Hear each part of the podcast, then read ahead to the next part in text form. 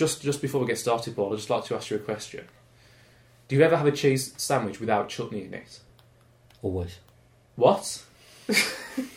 Are you serious? I'll have chutney if I'm out because that's how you tend to get them.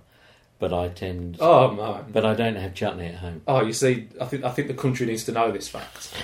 so normally I'll take this kind of stuff out, but I'm keeping it in the podcast this week. That's shocking. How can you have a cheese sandwich without chutney? Dear me. Anyway, boys and girls, welcome to episode 007 of the Outside Centre Film Podcast. Apologies for the audio issues in the last episode. Um, I think if you go on there now on iTunes, you'll be okay hearing us talking about Twin Peaks and Metro Manila and that kind of thing. And I'm also sorry that episode 001 is no longer available on iTunes. I've got my reasons, Paul, but I won't go into them. Uh, but don't worry, because we've replaced the awful films in that episode with a few awful films from this episode. There's two classics in it. Mm. We'll, later, we'll, we'll see. We'll, we'll review The Deep uh, Chinese Puzzle, aka Casse Tete Chinois. um, Gold, Always Believe in Your Soul, and uh, Reality. We'll be talking about those later on. We'll also have, um, we'll be looking back over the career and the films of John Huston, which I'm really looking forward to doing, because nobody else talks about him these days. Indeed. Um, but first, Paul, it's time for a little bit of news. And um, with the rather interesting news that Mrs. Doubtfire 2 has been announced. Now, we've talked about this a few times already about how, how much how there's been a dearth of quality American comedies uh, that don't involve people dressing up as the opposite sex, ironically enough, or big black people with lots of different voices, or Adam Sandler, worst of all. Um, and we've been t- we talked about how we're looking forward to Dumb and Dumber Two, or, or as it as it was Dumb and Dumber Two point five, whatever it's going to be. Um, so I'm- kind of glad with this news. I really am because You liked Mrs. Doubtfire. I did like? Mrs. Doubtfire. 'cause it- How old were you when you saw it? Did you see it at the cinema when it originally came out? I have no idea.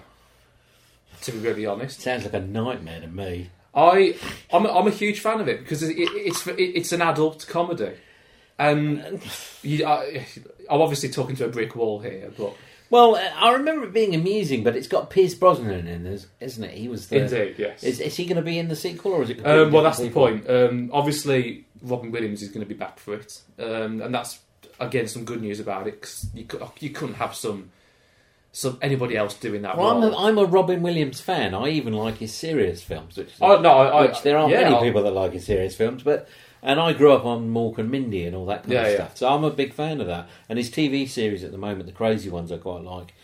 But uh, Mrs. Doubtfire, I'd say, was a was a low point, really. Well, I, I, I, I would, argue he's done very little good since that. I mean, I, I I liked Good Morning Vietnam, as, as, as, as I'm sure we all did. I liked Mrs. Doubtfire. I liked One Hour Photo, and I liked some of his other serious stuff. But he has done some atrocious comedies recently. Uh, No, and he, it's funny because his comedies are atrocious. Patch Adams uh, and all of those kind of things are embarrassing, cringe-worthy Yeah. drivel. Uh, Which Mrs. might be applied to Mrs. Downfire. No, no, no. Mrs. Doubtfire is a little bit better than that because I remember it was quite. It was enjoyable.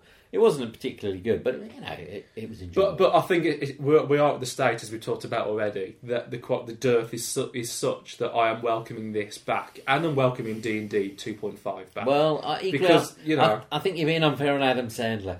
I if quite there's like a, Adam Sandler. if there's a webcam, you'd see that scrunched face he just made. No, his last few films are rubbish and dreadful and, and embarrassing. But uh, you know, it, some of the early Adam Sandler stuff, I, I, I'd watch it again.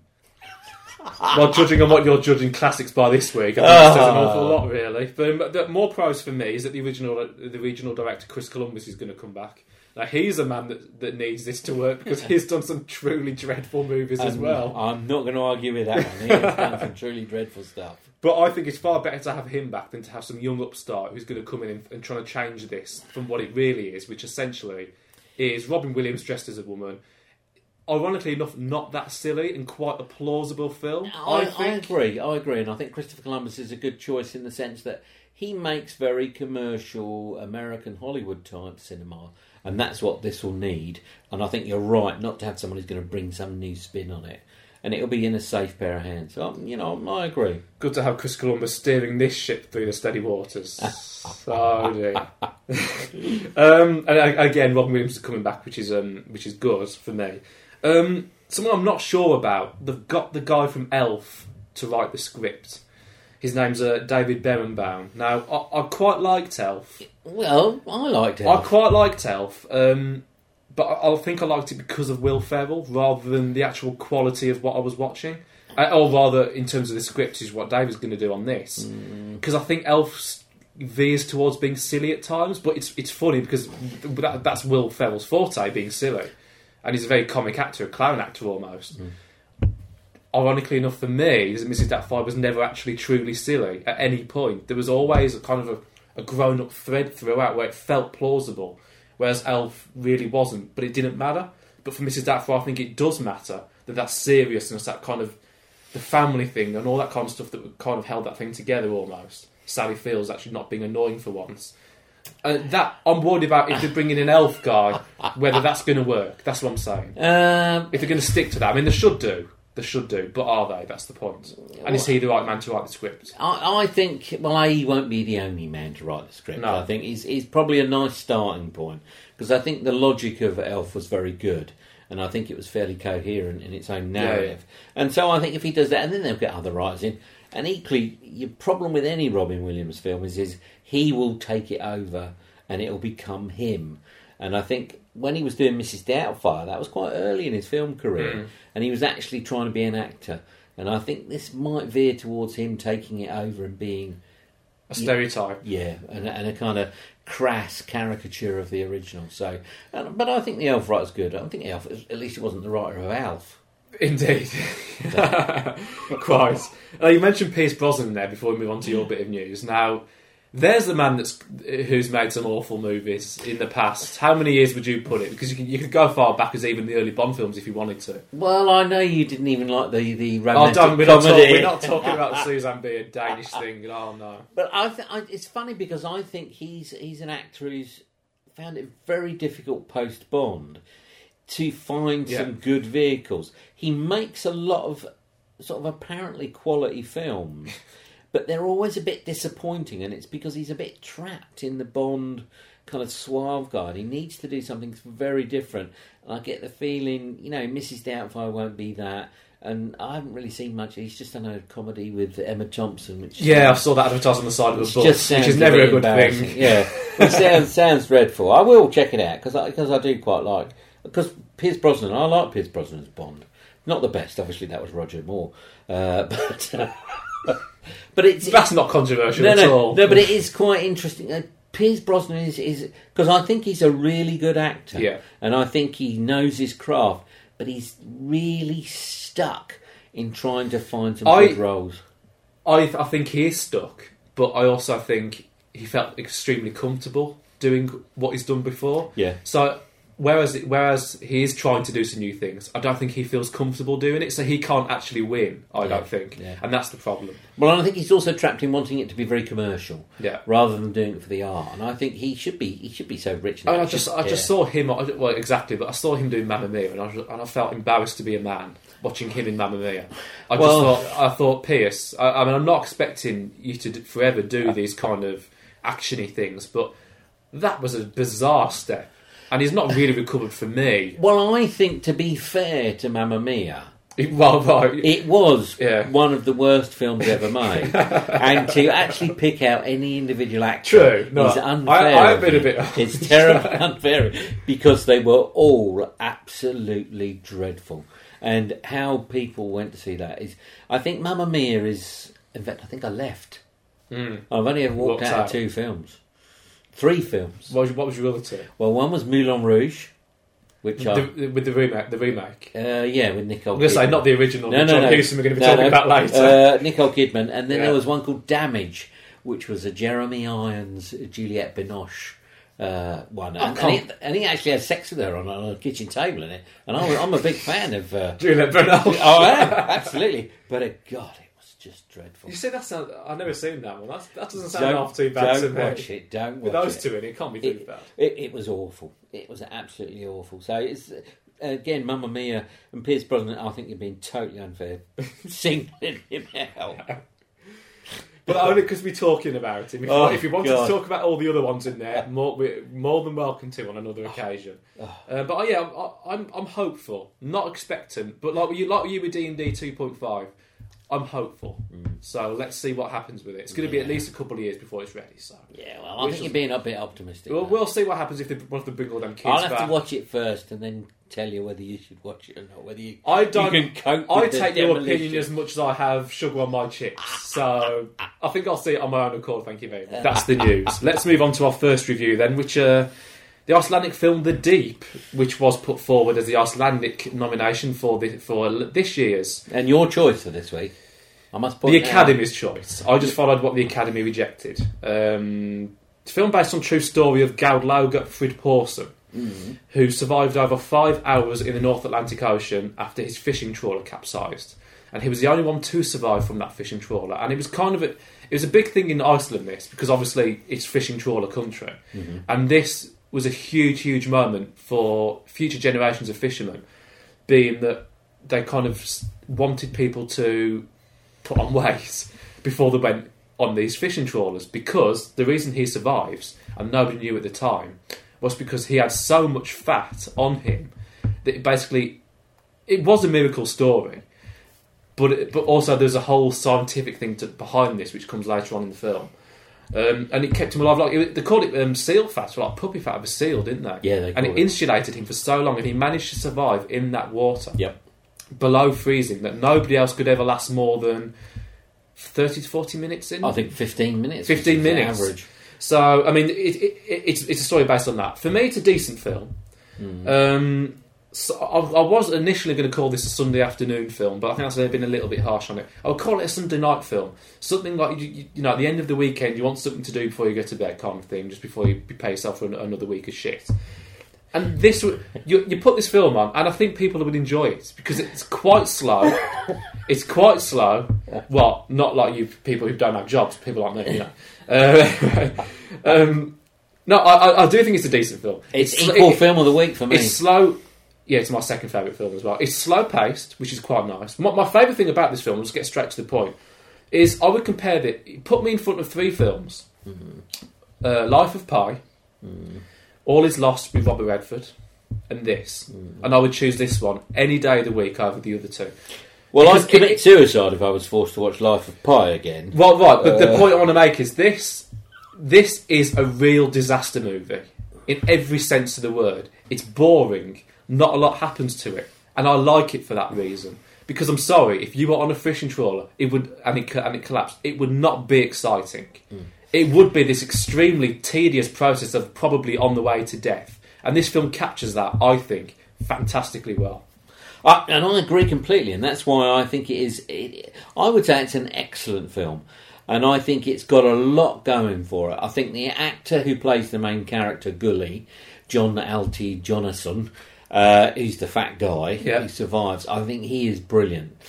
I think it's well directed. I think it brings together old footage, new footage, because he uses a kind of like uh, eight millimeter kind of Yeah, yeah. structure for flashbacks, remembering his childhood. And it's funny because I don't think they, I don't think of them as flashbacks. I think of them as remembering his childhood, which I think is it's a There is a slightly difference. different. Yeah, Yeah, yeah, yeah. it's a difference, and I thought I thought they did that very well.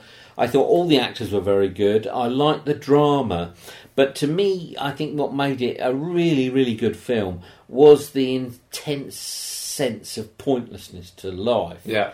that is a very Scandinavian, Northern European thing in particular, that this captures excellently. And you see a bit more of that at the end, where you, because in it he survives, and then there's a television interview with him in the bed. And then they show you bits of the real interview at the end. And he talks about how pretty much how life is pointless and it's just random whether you live or die. And and I think that that summed up the film. And so I, I think it's it's more than a, a Sunday night film. I think it's it's it's well worth getting. It's brilliant. It captures Iceland very well. It captures the whole uh, kind of uh, eruption, volcanic eruption Yeah. nature of a lot of Iceland that I think, as Britons, I didn't particularly have any awareness of that apart from that big cloud years ago. Uh, which is the title of a French film, which we will review eventually when we Not for three or four but- but episodes. not for three or and four we'll find out why shortly. uh, with Dany Boon, uh, which is a comedy. But I, I, and to me, I thought what was most interesting is the director's previous film, and the director is being an Icelandic. His previous film was Two Guns with Denzel Yeah. Washington, which again is is a really good film. It's a rollicking Hollywood uh, kind of uh, gangster crime comedy buddy movie. The complete opposite to this. Absolutely, the complete opposite. Yeah. And he did Two Guns excellently, and he did this excellently. And I think that's the sign of a quality director. Isolation's the key for this film for me. Oh, totally. he, he- he's he is incredibly normal as a person, and as you, it's the normality of the whole situation and the normality of Iceland because it's not even a big, it's not even in, in nowhere near one of the, even one of the small towns in Iceland. Is it? It's No. barely a little village that this Yeah. thing happens from. Um, isolation's the key as well. Well, Like, I- we- we've talked about we've we've talked about either off air or some other time about particularly Life of Pi, where there's, there's, there's the isolation there, but there's no boredom. Now, all this guy eventually, all he ends up doing in the sea, while he whilst he's kind of not in the swim, just like floating and hoping that he doesn't die, is reminiscing, which we talked about already in Alien Millimeter Mode, Reminiscing with the seagulls. and talking to seagulls, Yeah. which comes out in the interview at the end of the film as well. And and, and, Hollywood were like, well, that's not enough. Hmm. Hollywood would, would would say, well, how about if he saw or if, if he envisaged a ship into the distance and they tried swimming towards it, and then there was a giant squid that came and ate him up. That's what how they would look at it. We need to fill this vast emptiness with something. This film, this director, deliberately didn't do that. He kept it water, seagull, character, and that was it for three quarters of the film. Indeed. In fact, I, I- in fact, I'll probably even say just a half because the other half, which is which is really interesting, is when it changes to English and he arrives back on shore, and it's all science. Hmm. More tests, more tests, the monotonous tests, the endless number of tests they go through. Again, isolation, boredom.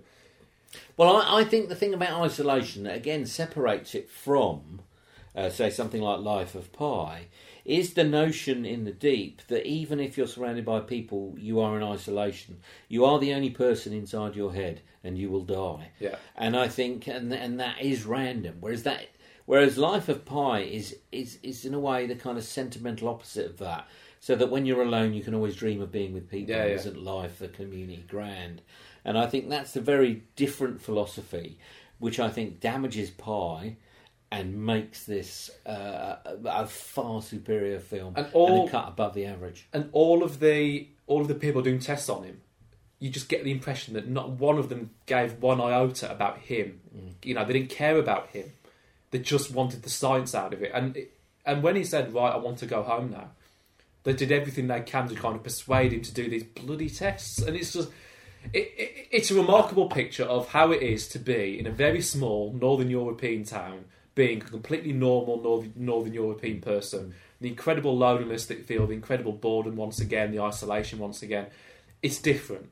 It, it won't be for everyone, but out, out of the films we've seen this week, I would recommend it above most. Yeah. Well, I, I'd say it's probably up there with, with one of the other films, not the one you're going to choose, I'm sure. but I think You the- can guarantee that. Well, I think the other thing is, is that it isn't, and it isn't about heroic individualism. No. which is what the Robert Redford one Yeah. is to some extent, and a lot of those isolation ones are about how the individual hero.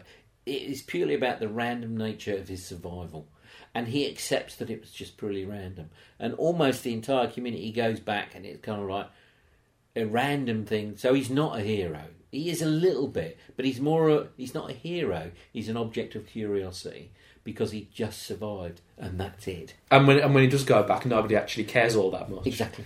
So Because it, like- it isn't about him being a hero, and I, I thought that was I I'd say the word brilliant. I thought it was bordering on a really brilliant film. I liked I liked the fact that clearly I think as you said this was so subtly done. I think it put itself forward for that which must not be named, just so people could find out about the man behind the story and the story itself, and that it's a true story. because he did Jarhead, didn't he? Yeah. Uh, have you seen Jarhead? No, It's brilliant. You should get Jarhead. no, thank you. Uh, but uh, No, no, Jarhead is, a- is a is a thriller, and I think in Iceland, and it's brilliant. But um, I like the fact that uh, when a question, you see, when you because we, we, we're going to be watching a lot of these that get nominated but don't make it through to the final shortlist of that which will not be named. We're going to watch quite a few of those over the next few months. Um, and I always think, well, why did why did this country put this one forward? Now Iceland's a fairly regular cinema cinema making country, Um, I genuinely, I genuinely like the reasons why they put this forward. It is for the story because I, I didn't know about it. I don't know about yourself No, before this no, film, not in the um, and. I'm guessing all of our listeners won't either. Um, and, and why would it actually, if you think about it? Because we are not necessarily that kind of. We don't have that cultural obsession with going out and trawling. Well, Absolutely. in Scotland we do, but not down here in Indeed, Wolverhampton. indeed. Um, so yeah, I do. I like. I do like everything about this film. I didn't love it. You liked it more than I did, but second film of the week for me. I'm saying for you. Let's move on then to our next one. Off you go.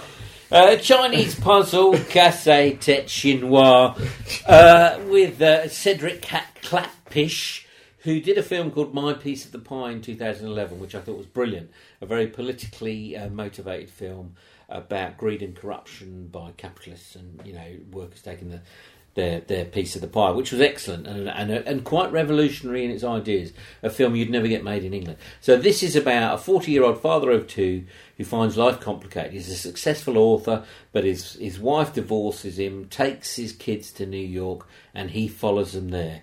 Where whilst he's there.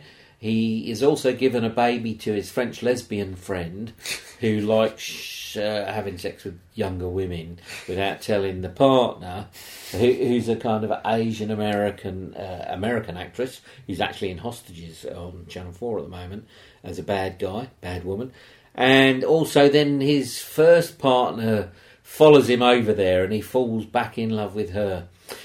It was shit. You know, I'm, I'm not going to make any defence of this.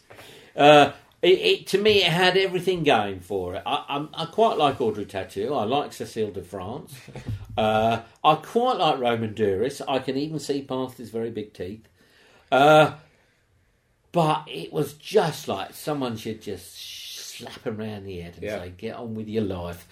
It it was. Kind I think I watched it with someone who made a very good point as you know, Europeans and a lot of Americans, we have a very romantic view about Paris. Yeah. If you live in Paris, what do you have a romantic view about? It's not Paris. It's obviously New York, Yeah. and it's where you the French love to go to make their romantic spring comedies, which is what this is. It's not very funny. It's not very dramatic. The English actress who was actually in flight with Denzel Washington as a random drug addict Yeah. is atrocious, uh, pointless. Uh, the com- complexity of the plot is quite shallow and, again, vague and tragic. And equally, the ease with which he gives up being a successful novelist in France or writer to becoming basically a cycle career in New York. And again, it was that other thing of these people with too much money and Yeah. too much time doing fuck all for no purpose, and it's just dull. Completely. We are going to agree on this. but I think you knew what you were getting me into with this. I didn't. think, I think you I didn't. deliberately rubbed me up with this one. No, First of all, get past the Hanna Barbera opening credits. Too long and too arty, which you know I don't like. You know I don't like it when two people have conversations in two different languages. Um, you know what the American and, the, and, and Romain Duris is basically French, and she understood him perfectly but didn't speak French back. Incredibly annoying. The incessant narration, which you know I hate, i.e. the Wall, which people can no longer hear on the iTunes episode 001 although I recommend it, it's a great film. god awful film. Um, the th- I, I, I, the thing about literature that shows its face, although that annoys me a lot less than all the other tropes to do with French cinema.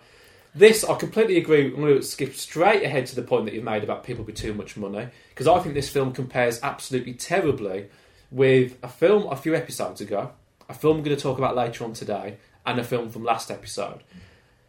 People in um, Metro Manila, no money, Yep. they have poor lives. No, they they move to a different part of the world, different part of the country, even to make it better for themselves. And you like them for that. They're honest people. The director doesn't try and make you feel sorry for them. We talked about that last time. Great.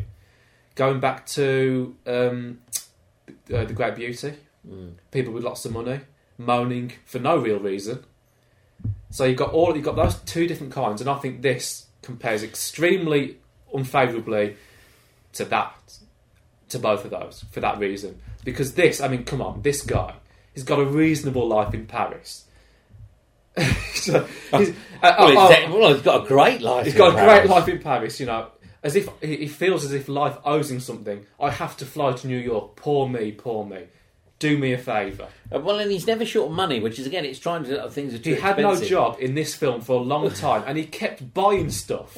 He kept, you know, he had a he had lots of what is Well, he his kept problem? buying a lawyer to get his kids into a different school, which again seemed a kind of really random point. And I think the thing about the Manila one is is that the emotion is driven by the narrative that is affected by the emotion, and the thing about the grand beauty, Great Beauty. the great beauty, and this one is is that the emotion is all there is, and if the emotion is actually fundamentally quite banal, bourgeois drivel, the narrative. But how, how, how, oh, I'm just going to have to go to New York. How that could be a troubling, unfair life event. You know, when, when he says most people have a life that goes from A to B, I wish mine was like that. And then he just goes on a plane to New York. I'm sorry, I'm not getting this. And not only that, you know, not only that, he wants to make a lesbian pregnant, and he wants his girlfriend to be completely happy about that situation. What is this guy all about, really? I, I, I'm not like you. I can't get on with Romain Duris because he is an arrogant-looking man. Whether he is the nicest person on this planet outside of films, But then he needs to play an arrogant. uh, You know, does 'cause- need to do Because, for example, I think there's there's a there's there's a he was in an, one of his early films about a pianist who, who does a bit of gangsterism on the side, and he's not a very good pianist, and he doesn't get into college or whatever. He's really good in it. I can't forget what it's called. Uh, but he's really good in that because he, he, he plays what you've just described Yeah. him, and perhaps. But I don't like to see it. well, it, you would like to see him in it, and I think if he does that, but again, these are all just like as a romantic comedy lead, he doesn't really cut the mustard, and and I generally didn't know it would be that bad because I did, I, I you know I thought it would be amusing, witty, sophisticated. It's the big hit of France, and um, my estimation of French cinema goes is diving I. I, again, for, for that reason of the saw, the saw who was in it and thought, oh, got to be a hit, hasn't it? It, well, and I think Well- it is one of the few that's going to be released in England this year because I think, uh, and again, one of the, the reasons I've picked the ones I've picked over the last few, all those are going to be, for example, uh, Mood Indigo Yeah. opens in London next week, and don't go and see it if you've got any sense.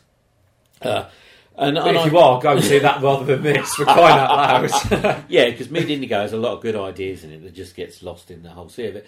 But I did generally think it would be better than it was. I mean, I, I actually was- thought it was awful. this was thoroughly pretentious all the way Oh. through. I thought it was morally corrupt as well, Yeah. and I also thought it was racist at times. Did you get? Did you get? Did you get some of that as well? Uh, particularly with the the scene where there was an Asian and a black character having a fight, and I thought, and, and you know, the the great white friendly Frenchman was there. I thought, no, this is, Yeah. I, I, and actually looked he looked down on non-French American immigrants. I thought at times, which I thought was absolutely bizarre. I think I- Ironically enough, being that France is obviously full of African immigrants as well, which is Yeah. quite uncomfortable coming from a French director. If you're going to go, if you're going to go and do that, Yeah. then you know, it suffered look, from look a under your own bed. from a foreigner's view of a multicultural society, Absolutely. where he wanted to sort of say, "Oh, it's really multicultural," but couldn't really get there with the, with the black on and how the French violence. ones kind of suffer in New York. Yeah, think, no, I no, no, no, let's not go there, mate. You know, No. let's not go there. you know, and then the bit about his parents and you know, it slipped into immense, immeasurable depths of sentimentality. That again, if it was trying to be in a serious emotional drama, it just pushed it. I didn't think it had any. I didn't think it had any focus at all. Yeah, and- I, I just thought it was like fluttering around, trying to find interest in its own narrative. Never mind. I, I think the director got lost himself. Actually, I don't think. I think he lost his way halfway through. And I think the only thing you can say for it is it, it was about middle aged people. But again, it was the middle aged people version of the young people you tend to see in most films who have too much money, too much time, and too little to do. for me, this was the worst film we've ever reviewed. Until we talk about the next one on this list. Uh, well, So that that's my big problem with this one. And, and speaking of that, let's move on to this film called Gold. Always believe in your soul. Without that, the lyrics for that, it's just called Gold. Go ahead, Paul. I thought Gold was brilliant. I know you did. Uh, uh, it's, And that concerns me deeply. It's a German western set in 1898, uh, basically in Canada. They're travelling through Canada to the Glon- Klondike Gold Rush. Uh, it's got Nina Hoss in it, who was in Barbara, Yeah. which again was another excellent East, a German East German kind of uh, period film. And Beautifully shot that one, indeed, as was this, as it wasn't. which uh, a, a, a, lot of people thought that it was too clean and too beautiful. Yep. They thought it was too clean, too beautiful, nothing happens. I like those people. And I think I'm one of them, mate. well, and the thing is, is I agree with that as an assessment, but that was why it was brilliant. I think it is about, and it- it referred back to that notion of isolation that the deep captured, about the pointlessness of life, and some people who were going through that out to the west gave up and died. Other people reverted to violence, prostitution, drink, and this uh, woman and another man just ended up surviving by just keeping on the journey. And it was a metaphor for life that, you know, some lives are shit and you give them up. Other lives, And some lives are made worse by watching shit films like this. And some, some, some. so, and I did genuinely think the Deep and Gold were a fantastic double bill of uh, really miserable existentialist dramas, but done in a way that I thought was so so good. I know you do. I know. Well, the, the, the film called Gold that I watched was totally uninteresting, and I think it failed cataclysmically on every single level. No character development whatsoever, um, which works in the deep because you're not supposed to know this normal bloke, hmm. and he's so normal you don't need to know anything about him. It doesn't work here because you're supposed to be on this journey of pointlessness, and I, I and I agree, it's an extremely pointless journey. Hmm. But I don't think it works nearly on the same level as the deep for that reason because the deep is. You you could call it a horror film, but what it basically is is it's an action film, hmm. just done completely oppositely. Mm-hmm. This has this has the makings of a similar thing, but it just doesn't deliver on any of it. Like, you, you cannot have all these people on this on this adventure and not get to know any of them throughout the entire film. It's absolutely horrifically made. I think that was its strength. Because you're right, you had no idea, except for very minor stuff, why any of them were on it. And and those that you did, it, it was it was about that they were going on this journey for hope, and hope dies, and all there is left is the journey. And this captured that philosophy, which again is a very uh, Teutonic, Northern European, you know, existentialist thing, and it captured it perfectly. It's not a film you're going to sit there and think, "Well, this is really good." It's not that kind of a film, and I would say it is with the deep the two films of the week because I think they're companion pieces.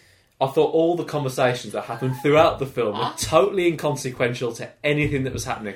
Totally inconsequential, absolutely. That's the point. But you, the point is, is that I am not watching films for that reason. I, I, I will never watch films for that reason. The, the same reason that I absolutely despise The Wall and I despised Wandering Streams. I mean, I haven't talked about Wandering Streams too much and will never will on this podcast. um, but I, I, I cannot watch films to watch the pointlessness of life for the simple reason that I know full well how pointless life can be. I don't need to. sit- I don't need to be watching a mirror.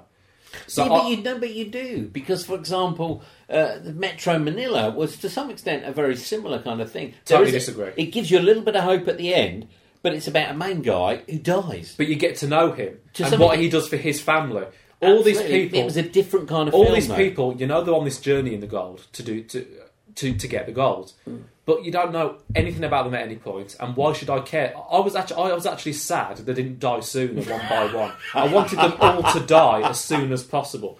It, and also the way that it looked, it did look too modern. It looked far far too clean. Uh, it looked like 2080, not not 1898. I, and, and, and I'm going to disappoint myself by saying this, but it needed a gimmick, either a different colour hue, a lens filter, shot in a different ratio, something to make it look old. And I would normally despise that kind of thing because it doesn't normally add things. But this looked like it was made yesterday. It really, really did. and that was the gimmick. I thought that No, was the gimmick. No, no, no, no. Let me let me say this. I think because you're right, it all looked absolutely beautiful, and that was the point because it was untouched by the dirty hand of humanity. And that's why that was the choice. I think that was a conscious choice to make it look like a, a kind of true fantasy version of nature before the misery of human exploitation. And I, and again, that just added to it for me. That's total pretentious rubbish. It looked too good. And basically You cannot say that's total We're doing a film podcast. we are totally pretentious people. it looked far too good. Basically, the Blu-ray of Wake in Fright not only looks amazing, it looks like it was made yesterday. It looks like 1940s, 1950s Australia. That's the difference. That's how you make a film look old with new technology. That is, they did it perfectly. Uh, but again, This is a joke. no, I'm, I'm going to argue that was a choice, and I think it worked very well for what it was. Again, you know, Well, this was this was a choice too. He chose to do it that way, yeah. so he And- chose wrongly. No, I think opinion. chose correctly. Whereas I think it's much easier to make something uh, using modern technology to make something old, particularly when those things still exist. And you're you're making a point about that period. This was trying to make a contemporary point, and it is about contemporary society in the past. It's a whole view of life as now enacted in the past, and, and the journey, and all that we have to look forward to is death. One or two of us might survive to something. I, I, had, I would, I would soon rather, if, if, if I knew there was a massive meteor coming and everyone was in a nuclear bunker and this was the only thing available to watch, I would actually go and stand outside the bunker. This is how appalling this film was. I absolutely hated the living daylights out of it. Let's move on. To, let's move on to the final film, which by no means for my film of the week is, is a compliment for this one either.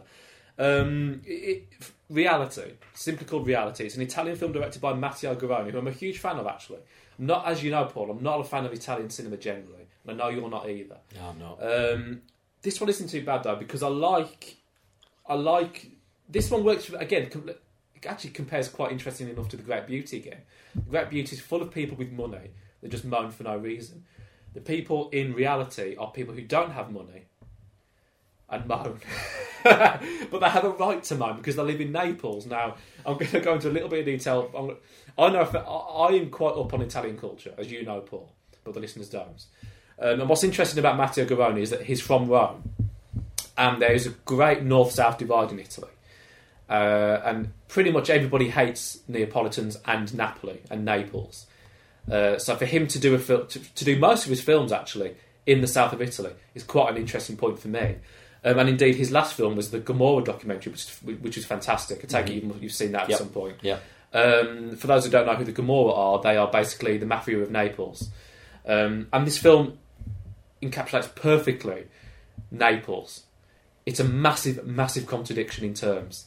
You've got areas of outstanding beauty mixed with the fact that mixed with basically an underclass, an unemployed underclass, and the streets are full of rubbish. The Gomorrah control all the markets. The prices are inflated, filling their own pockets. It's like Birmingham, really. It's it, it's it's like it's like West Bromwich. Um, hello, our West Brom listeners. Um, and, and the film, this film is about Luciano, who is a fishmonger, a part of the underclass, but who who at least has a job. Now he develops a sudden obsession with fame because he applies to go on Grande Fratello, the Italian version of Big Brother. So you've got the fishmonger trying to become a celebrity. So again, you've got areas of outstanding wealth on that uh, that TV show mixed with him being a fishmonger. And for me, not only does it encapsulate Naples perfectly, it's just the dream in all of us. All of us just want a little bit of fame. Why are we doing this podcast? We want people to download and listen to us. We- Of course we do. And offer us money, obviously. Well, yeah, but but we all have a dream that where we'd like to be maybe something more than we're not, and for the fact and it, this is a demise of a family man, and indeed the demise of his family to give up a relatively successful fishmonger business for this dream of reality to become a reality star that never actually happens. Spoilers coming, and please avert your ears because you want to see the ending to this film. So for the next minute, go and put put the kettle on or something. He does eventually get into the Big Brother house, and nobody cares. I but thought- he's happy. He's happy, but nobody gives a flying toss. And I thought that was a terrific ending to what was, for me, the film of the week. I agree with you, but didn't particularly like it. I think it didn't tell you anything you hadn't seen elsewhere. Oh, absolutely. I think Uh, it didn't tell you in a particularly original way. And I think the only way I liked it was by seeing it as about Italy. It's not about individuals, it's about Italy and its obsession with fame and celebrity as epitomised by Berlusconi. and everything that he represents as that as becoming the soul of Italy, rather than. Uh, I'm not, I disagree entirely. Well, I think that's what it's about. But again, I didn't particularly care. I think you talk about the people in gold that you, you didn't care about. I think it didn't explore hope in a way that was stimulating enough to make it either enjoyable or challenging. I did quite like the ending, and I thought that was that was a very because it veered I thought it, I thought I thought, positive, I thought it, it- I thought it was very disturbing actually. yes, I was creeped out a bit by it. Yes. It just it was almost ghostly to be honest. the because you thought he was getting better and he was getting over his obsession with celebrity and Big Brother, and then all of a sudden you realise he's not, and and then it there is no escape from it really for him, which again is why I see it as being about Italy. And again, it's a very bleak view of Italy and humanity. And although I like the deep and the and gold for the for their kind of pointlessness of life, I really didn't like the kind of hopelessness of reality. Because at least in gold and the deep, there is hope, even if it's a really bleak isolation hmm. hope. You know, the fact that one person still gets to complete the journey or continue the journey in gold, and there is someone alive at the end of the deep, and he does live in a community where they exist.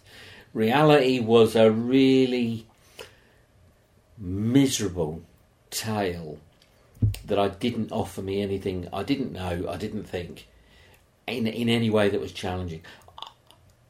It, I didn't like the fact that the main actor is a convicted killer Mm. on day release from prison, making the film.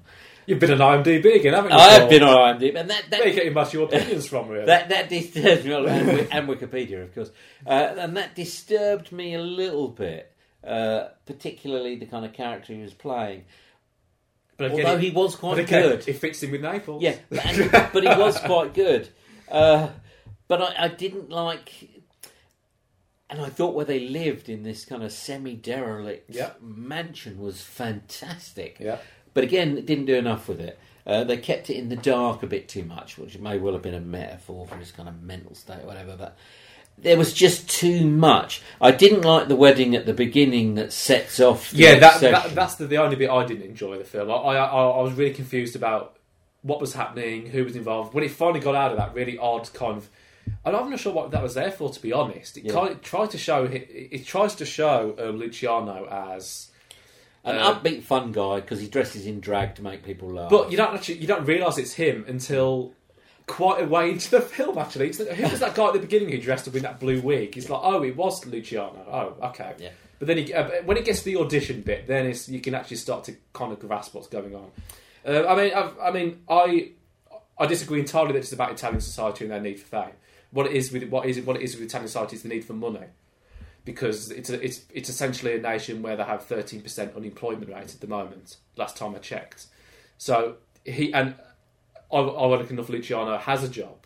Hmm. But that's not enough for him, and that speaks absolute volumes for Well, Italian saying society. it's about fa- it's about celebrity, I think. Again, and Italy's obsession with that because even their politics is celebrity driven, which is why they elect But- porn actresses. But but then you said it's it's just about Italy. I think that's entirely across the world, frankly. Uh, well, no, not over the Well, world. no, no, I, I over wouldn't, I wouldn't dispute that that it, that it, could be extrapolated to be. I mean, look at this country for crying Yeah, out loud. Look at look at France. Absolutely. Look at Germany. But you I think as an Italian film, it's about Italy, and I think if we did it, it would be about Britain. But you can extrapolate and I think that's true. And I think that was the way I got the most out of it. But I, it, again, I think it was just under two hours, far too long. I I I would wager with you, Paul. Give it that people will enjoy that more than the goals, and and I'm sure you'd be very proud to be in that Uh. I'd say yes, yes. I think reality and the deep people will enjoy. Chinese puzzle they won't, and gold. I think you've got to be in a really particular mood to enjoy gold. You've got to have a noose around your neck to enjoy gold. That's what I think. um, let's And, I wouldn't dispute that, actually, but. Uh, well, let's that's reviews done for this week. But And- but I think reality. I think a lot of people would enjoy it and get a lot out of it, particularly if you watch Big Brother. And I think there's there's a whole kind of uh, audience there that you if if you if if you're if you're a listener to the podcast and you know people you think wouldn't like you know European cinema subtitled, but they like Big Brother and that kind of. Get them to watch this, and I think they'll get a lot out of it. Yeah. and I think there'll be a, a, a new way of looking at a lot of the things in every ordinary person's check life. out Gomorrah most of all. If people haven't seen that Gomorrah documentary, they must see that. Uh, we talked about documentaries uh, last episode, obviously. Forgot to mention that one. Cracking, cracking documentary. And he is, I like him, and I, I'm going to keep keep watching his stuff. He's one of the he's one of the few Italian directors that I'll give a stuff about, basically. Um, let's move on to our looking back part. Now, this you have got something for me, Paul. It's your turn, and, I, and I'm looking forward to talking about John Huston. Um, for the simple reason that he's done a lot of films, most of which have been nominated for something, and Yep. that's always a good sign. And I, I can't remember the last time, as I said to you off podcast, I can't remember the last time I saw any of these on the TV. Why? Uh, I think because they're by and large in black and white, not exclusively, but a, a significant number of the great ones are. Uh, Wise Blood was actually on television the other day, but you had to really look out for that one. To me, John Huston, when I was when I was your age and perhaps a bit younger, there was a couple of directors who perhaps were coming to the end of their lives, who your ambition in life is to see every film they made. Uh, and, and, and that is sadly true of me in relation to Woody Allen, and I am having therapy for that one because the last 15 are crap. But only, only, only the first four, any good, anyway. So, Yeah, the first 10 are okay, the last 25 are rubbish. Uh, but John Huston was one of those directors that I grew up with where it was on the television a Yeah, lot. And yeah. again, that's, that's we've spoken about how different television is nowadays. And you wanted to see everything he'd made. Uh, I think the very fact that uh, he, he he got 17 actors Oscars, which is kind of a record. Uh, he has two very famous children, Anjelica Huston, who he got an Oscar for in one Yeah. of his films. Danny Huston is an actor as well, quite a lot of things. I think we'll be talking about one of his films in the future, whether you like it or not. It's not French, so you're all right. uh, and he, he, he, in a way, defined cinema for the from the 40s to to the 80s, really. Uh, Prizzi's Honour, which was an Oscar winner for Anjelica Huston, with Jack Nicholson, made in 84, back to The Treasure of Sierra Madre, 46. Yeah. Oscars for his dad, uh, Walter Huston, again, who was a big star anyway. And But I think the thing about John Huston, he was an actor as well, so a lot of people will have seen him in, in uh, Chinatown. Chinatown is one of the great films of the 70s. So he, he plays the old grizzly old dad in that of, of uh, Faye Dunaway. But if you just look at the films he has directed and usually written as well, they are an I mean- I mean, A to Z I- I- genius. absolutely. I mean, even right at the start, The Maltese Falcon. Yep. absolute classic. Right in the middle, you've got a classic at every point. Now we would, uh, I can't remember who we were talking about. Where um, a classic every decade, who I think we mentioned to somebody on one of the previous podcasts. Um, this guy's got a classic every half a decade, Well, every other film. every other film, Uh, yeah. basically, which, uh, but, you know, which includes Escape to Victory. I'm going to say. Uh, well, absolutely, it is. It is a good film, Escape to Victory. It's a monumental piece. as a film. Yeah. you know, and I think that was the thing. He was a master craftsman of filmmaking. Because so even if you, for example, see Casino Royale, 1966, which is possibly the worst Bond movie of all. Yeah. he's in it, but equally the bits he directed are the best bits in the film. Mm-hmm. Uh, and so, but if you just read the list, and it actually defined genres as they went on. For example, The Asphalt Jungle in 1949 is the defining film in the heist movie with Sterling Hayden, where they rob a racetrack. Uh, it's as simple as that. It's a very narrow thing. It's brilliant, and I'd recommend it. I mean, Night of the Iguana, African Queen. I mean, we just re- just if we actually just went through the entire list film of film, which we're not going to do, it's just a great filmography that you know. it's and- unrivaled. Uh, uh, but this is the th- something I want to make uh, before, as we start to round this up for this episode. Um, when you get people talking about legendary directors, people tend to only really talk about the ones that visually do things. Like you hear an awful lot of people saying Tarantino is a legendary director, and maybe for some reasons he is, but not for the quality of what he's made. Hitchcock, I would even argue, maybe controversially, the same. You know, I d there's an awful lot of Hitchcock films that I don't like, mm. and I don't think any of the some of them are nowhere are anywhere near as good as people like to think they are. It's just the way that he did it visually, editing, camera, all that kind of thing. This this list, however, It's the way it looks. It's the way it's made. It's the way people act in it. It's the way that it's written. It's the way that he's di- directed it. The whole party. and numbers. just Just, thinking of the numbers. Yeah. You know, he was knocking out two films a year pretty much. Every other one a classic. You know, I like Quentin Tarantino, but you know, he's made what half a dozen films in. And, and let's be honest. And let's be honest. People still talk about Pulp Fiction. Yeah, I, I, and I think really people need to have to get over that film now, but they can't. and I think So- that he didn't make a bad film. Some some you were a bit, Of course, you're not going to like. Of course, you're not going to like everyone. uh, but even those that they were, they were. the reason you don't like them is they're because they're dated. I think he made The timepieces, and the, Yeah, and- yeah, Uh, uh, but equally, that could apply to the films of Dennis Hopper. Yeah. I mean, he he made some some decent films that have aged ridiculously awfully, yeah. And yet they're not bad films in their own right. So that's one thing to you know. Plus, he has a postage stamp to him, which came out in Yes. 2012. So, but but So where would you where where, where would you put him in your list? Uh, uh, you know, I like to ask you where do you put things in lists because it's nice and easy for people to understand. Where in for American in the history of American directors, where would you put this guy? number one. You would. I'd put him number one by far. I think, in fact, I'd probably make him number one in the world Mm. of the period and the number and the very thing that he, in a way, his films gave me the love of cinema. I see. I didn't know that. So that's quite interesting. And I think that Yeah. that makes him number one. So even I thought you'd have chosen some French director.